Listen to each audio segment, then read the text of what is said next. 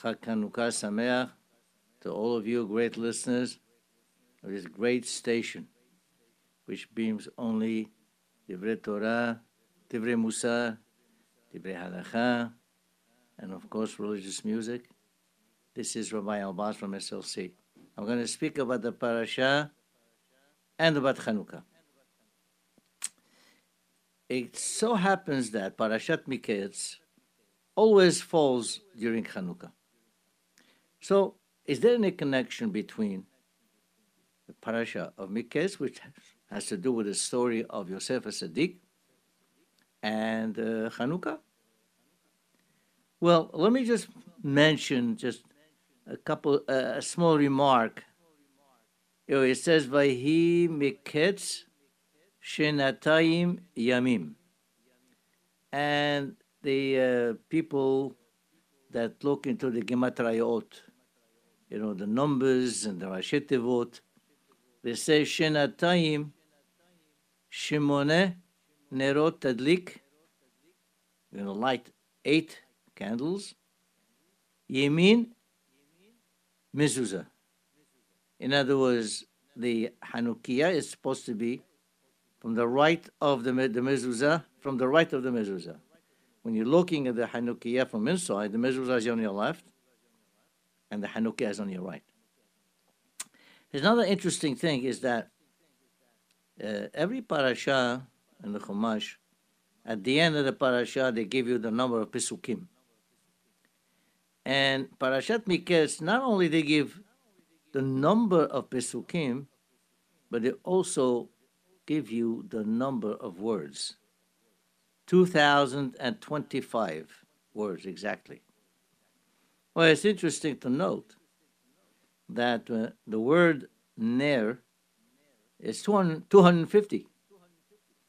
Now, the hiyuv of a ner, Hanukkah, is only really the hiyuv is one, but we are mehader, we have more. So ner times 8, 250 times 8 is 2000. And when did Hanukkah happen? Kaf He Kislev, 25th. So that makes the two, 2025. These are only remazim. Now let's look at similarities between the story of Yosef and the story of the Hashmonaim. First of all, the beginning of the parasha talks about seven healthy looking and fleshy cows grazing in a marshland. And behind, behind them, uh, seven skinny, uh, scrawny, bony, ill looking cows. And these skinny ones swallowed the fat ones. That was really the uh, main dream. And the dream was repeated also with the stalks of wheat. Well, here we have a similarity because, well, what's the story of Hanukkah? We have some uh, five brothers from the Hashmonaim who were Kohanim. They were from a small town, Modin, unknown town, obscure people, peaceful people don't know anything about war. They're not, they're not warriors. And all of a sudden, these little people there were able to swallow the Greek Empire. That's a tremendous thing, tremendous miracle that HaKadosh Baruch Hu did for the Jews in that day. Skinny ones swallowing the fat ones. This is one similarity. Another one, look at what happened Yosef at Sadiq. It says, Na'ar Eved Ivri. And Yosef at Sadiq was what? He was a Na'ar, a young lad. Eved, a slave. A slave can't possibly become a king or viceroy to the king. He was a prisoner. Yet, he was able to become the viceroy of one of the most powerful nations in the world at the time. Isn't that what happened with the Hashmonaim? Very great similarity. There's people who are very small town, people that don't know. Who knew them before this whole idea of Hanukkah? People did not know who they were. And yet they went on to become kings of Israel for over a hundred years. That's a nice similarity. Well, there's another one, and this one is quite important. When Yosef al-Sadiq came to interpret the dream for Paro, and Paro said to him, "You know, I heard, you know, that uh, you hear a dream, you know how to interpret it. Uh, like you're a very bright, uh, smart, wise person. Oh, you can. Anybody tell you a dream, you know exactly how to interpret it. What did Yosef answer? Vaya'an Yosef et Paro lemor.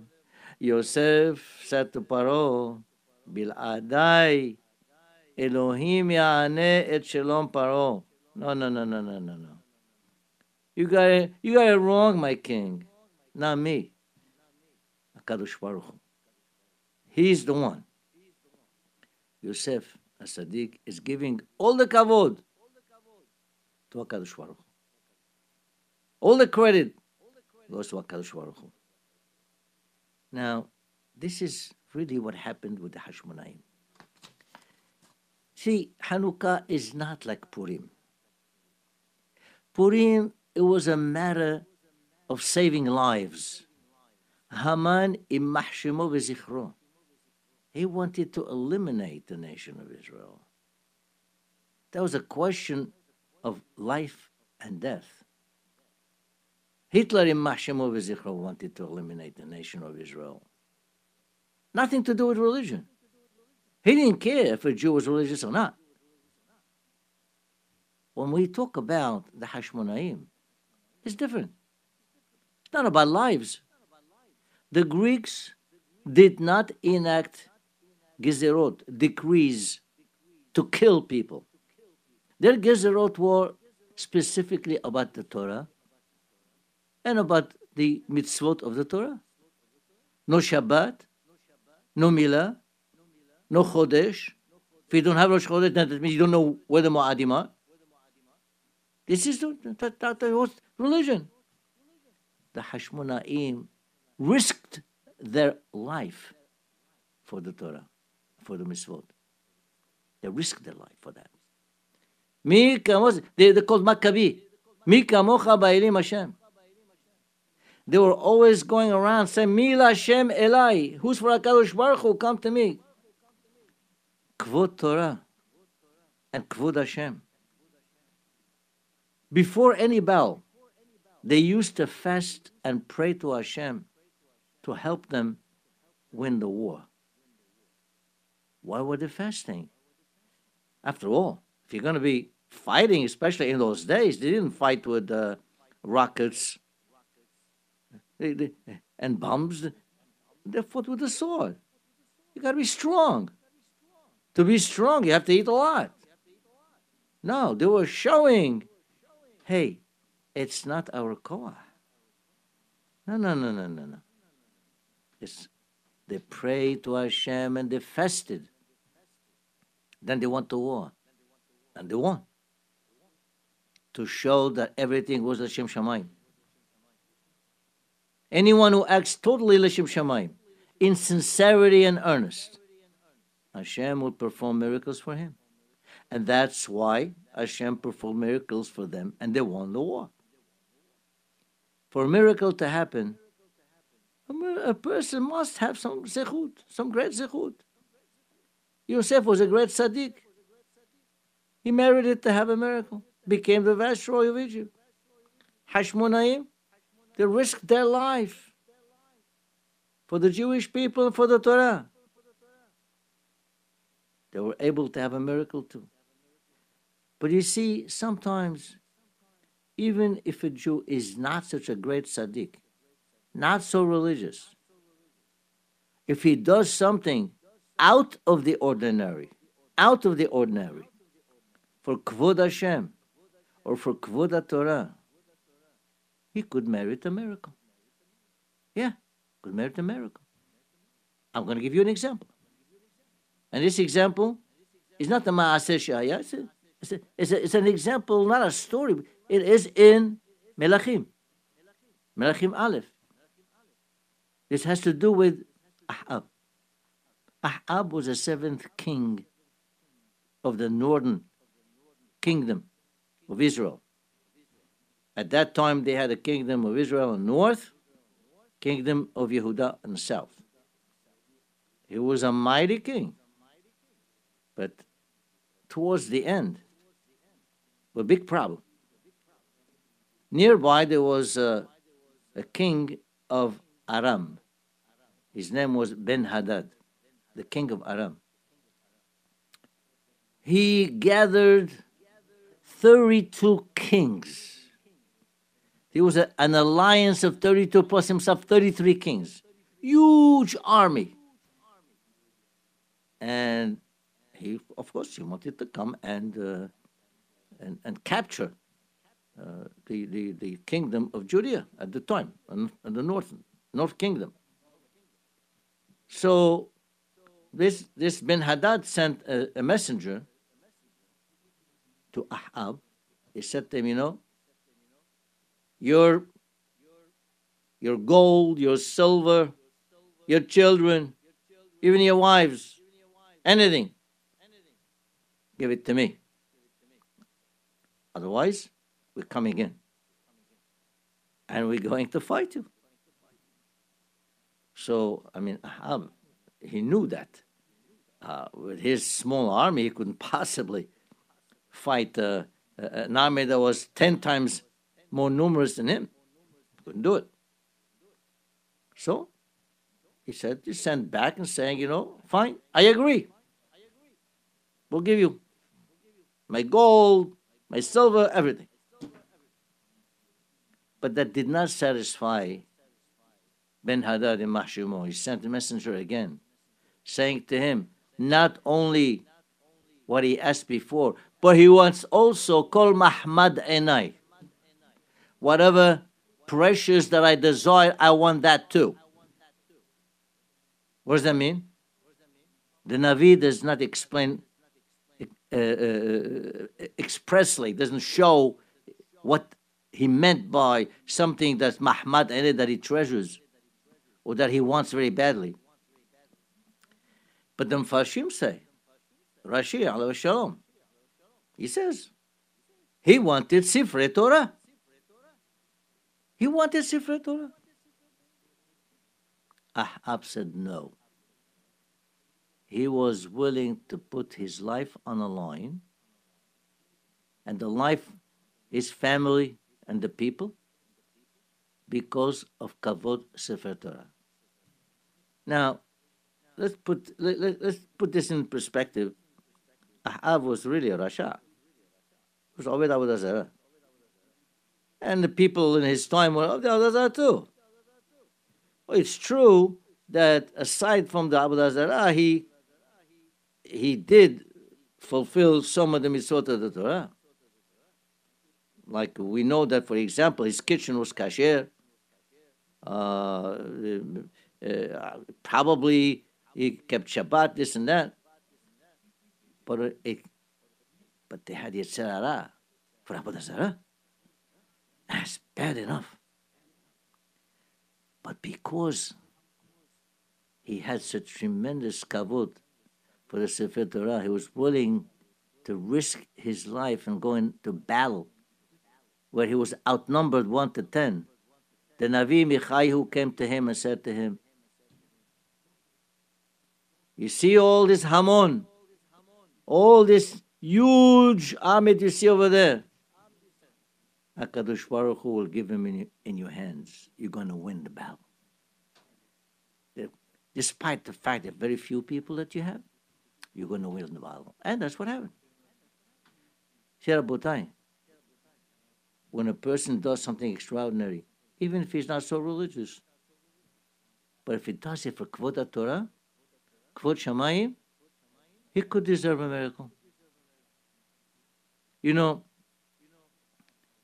Baruch Hashem, Eretz Israel, has been already in existence for almost 70 years. Well, I major part of the success obviously is the fact that we have hundreds of yeshivot, tens of thousands of talmidim learning Torah day and night. But you know something?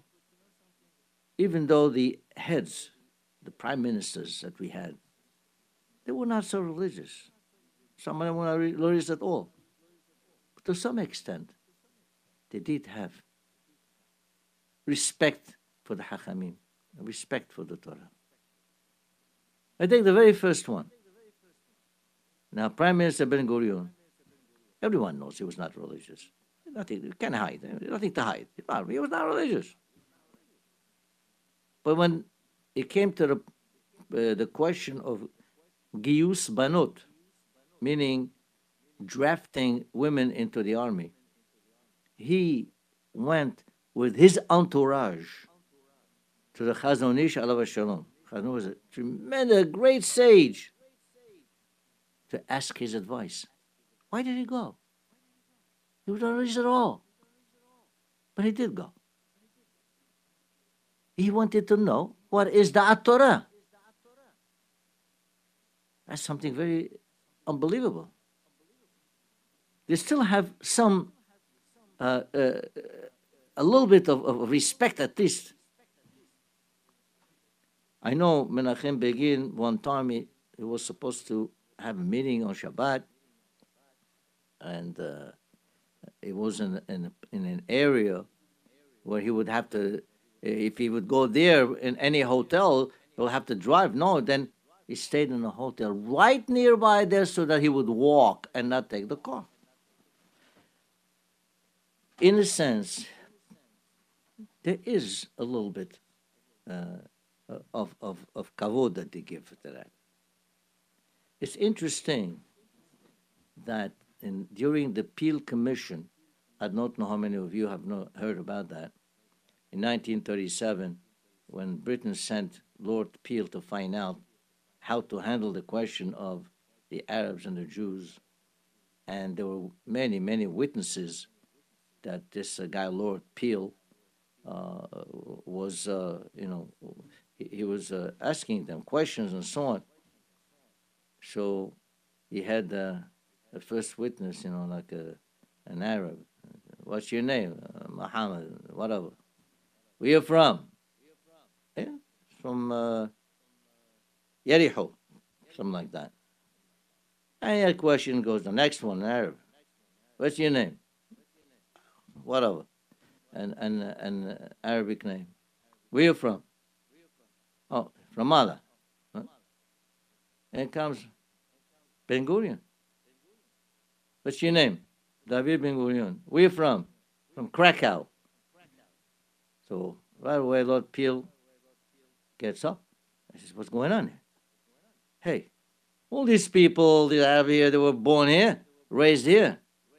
You guys are from Krakow, from here, from there, from, no, from Russia. From what right do you have to claim a piece of the land? And Ben Gurion, who's not religious, takes out a Bible from underneath and he shows it to him. He says, This is our proof, he says.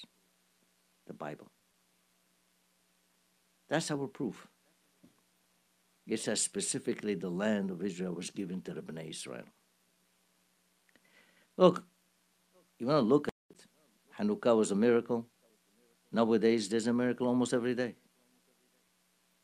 You got six and a half million people in Israel and close to, oh, six and a half million Jews and close to maybe almost 400 million Arabs. The Arabs have more resources more equipment, more wealth, more men, more everything. Yet, with the help of Hashem, Israel is still around. Israel is still here. It will still be here forever until the days of the Mashiach. In fact, at this point, there's even reason to believe that some Arab states consider certain Muslim states their enemy and not Israel. they consider Iran their enemy. They don't consider Israel as an enemy. So we, we do have a lot to thank Hashem about. This in itself is a miracle from Hashem. Now, I just want to mention one little thing about uh, talking about miracles, talking about the uh, miracle of uh, of the oil of Hanukkah, and there's a, a famous question of the Bet Yosef. Why do we celebrate eight days if the miracle was only for seven days? I'm sure many people have heard of that. There's a lot of answers. I want to give a little answer here. Well, we know that the jug of oil was enough for one day. So the miracle was for seven days. So we should really celebrate seven. Yet we celebrate eight. Okay, some some say, well, the fact that uh, they found that jug of oil which was pure, that in itself was a miracle. So that warrants a day. Okay, that's one thing. But there's something else. First of all, the question we see, for example, by Elisha, when the wife of Obadiah, Obadiah was a tzaddik, he kept a hundred true Nevi'im in caves, he hid them from the queen. Isabel, who was a Rasha, and he was feeding them, giving food and water, everything, for a long time, to the point where when he passed away, he would he owed a lot of money because he borrowed money. So they came to his wife and they wanted to take the children as a you know ransom until she pays. Oh, she, she, has a, she has a widow, she has, couldn't pay. So Elisha came over to her and asked her, "Okay, what do you have? It? You have anything in the house?" See, I have some, a little bit of oil. I said, "Bring that." Bring all the vessels, utensils that you have. Go borrow from your neighbor. Bring as much as you can bring. From that little oil, okay, everything somehow he was able to pour on all those vessels. It just kept on going and going and going. It was a miracle here. But you notice that the miracle only happened because there was something there in the first place. A Navi despite the fact that it's a Navi, it's still a human being. A human being cannot create something from nothing. Only HaKadosh Baruch Hu can do that. HaKadosh Baruch Hu created this whole universe from nothing. But Hashem, a human being cannot. He has to have something there. And when there's something, from that you can create, you can increase it. So when she asked him, Okay, now I have oil here. Am I supposed to give maaser from this oil? And it seems that the answer was, oh, this is this oil is a miracle oil. From a miracle oil, you're not supposed to uh, fulfill any mitzvot. Well, if so, if as we say that the jug of oil was only enough there for one day and it lasted for seven days, it means it got increased and increased and increased, right? That's a miracle, miracle oil. How did they accomplish the mitzvah of lighting the menorah with miracle oil? That's a good question. The answer that they give is, and this is a, a very, a very interesting question, is that the miracle of the oil was not a miracle in the quantity of the oil, but it was a miracle in the quality of the oil. Meaning that even though this one jug was only for one day, uh, if it was normal oil, but in this particular case, each one eighth of that jug was enough to light for a whole day each one eighth. In other words, this oil somehow became so concentrated. And that was the miracle. That each little piece, each one eighth, was enough to light up for a whole day. So, which means that there was no increase in the oil itself, it was the same oil. So, they were fulfilling the mitzvah from that same jug of oil. Only Hashem made the miracle that it, even though it was plain oil, it made it look like it was an eightfold concentrated oil. And that's why it lasted for eight, which means even the first day, there was a miracle. And that's why we celebrate eight days. Yeah. I want to wish Happy Hanukkah to everybody. And just want to let you know, please try to help this station as much as you can. It does a lot of benefit for the community. And if you have any simha, please look us up, SLC. We have a beautifully renovated social hall for any simha. I'm sure we can accommodate you. Happy Hanukkah and Shavuot to all of you.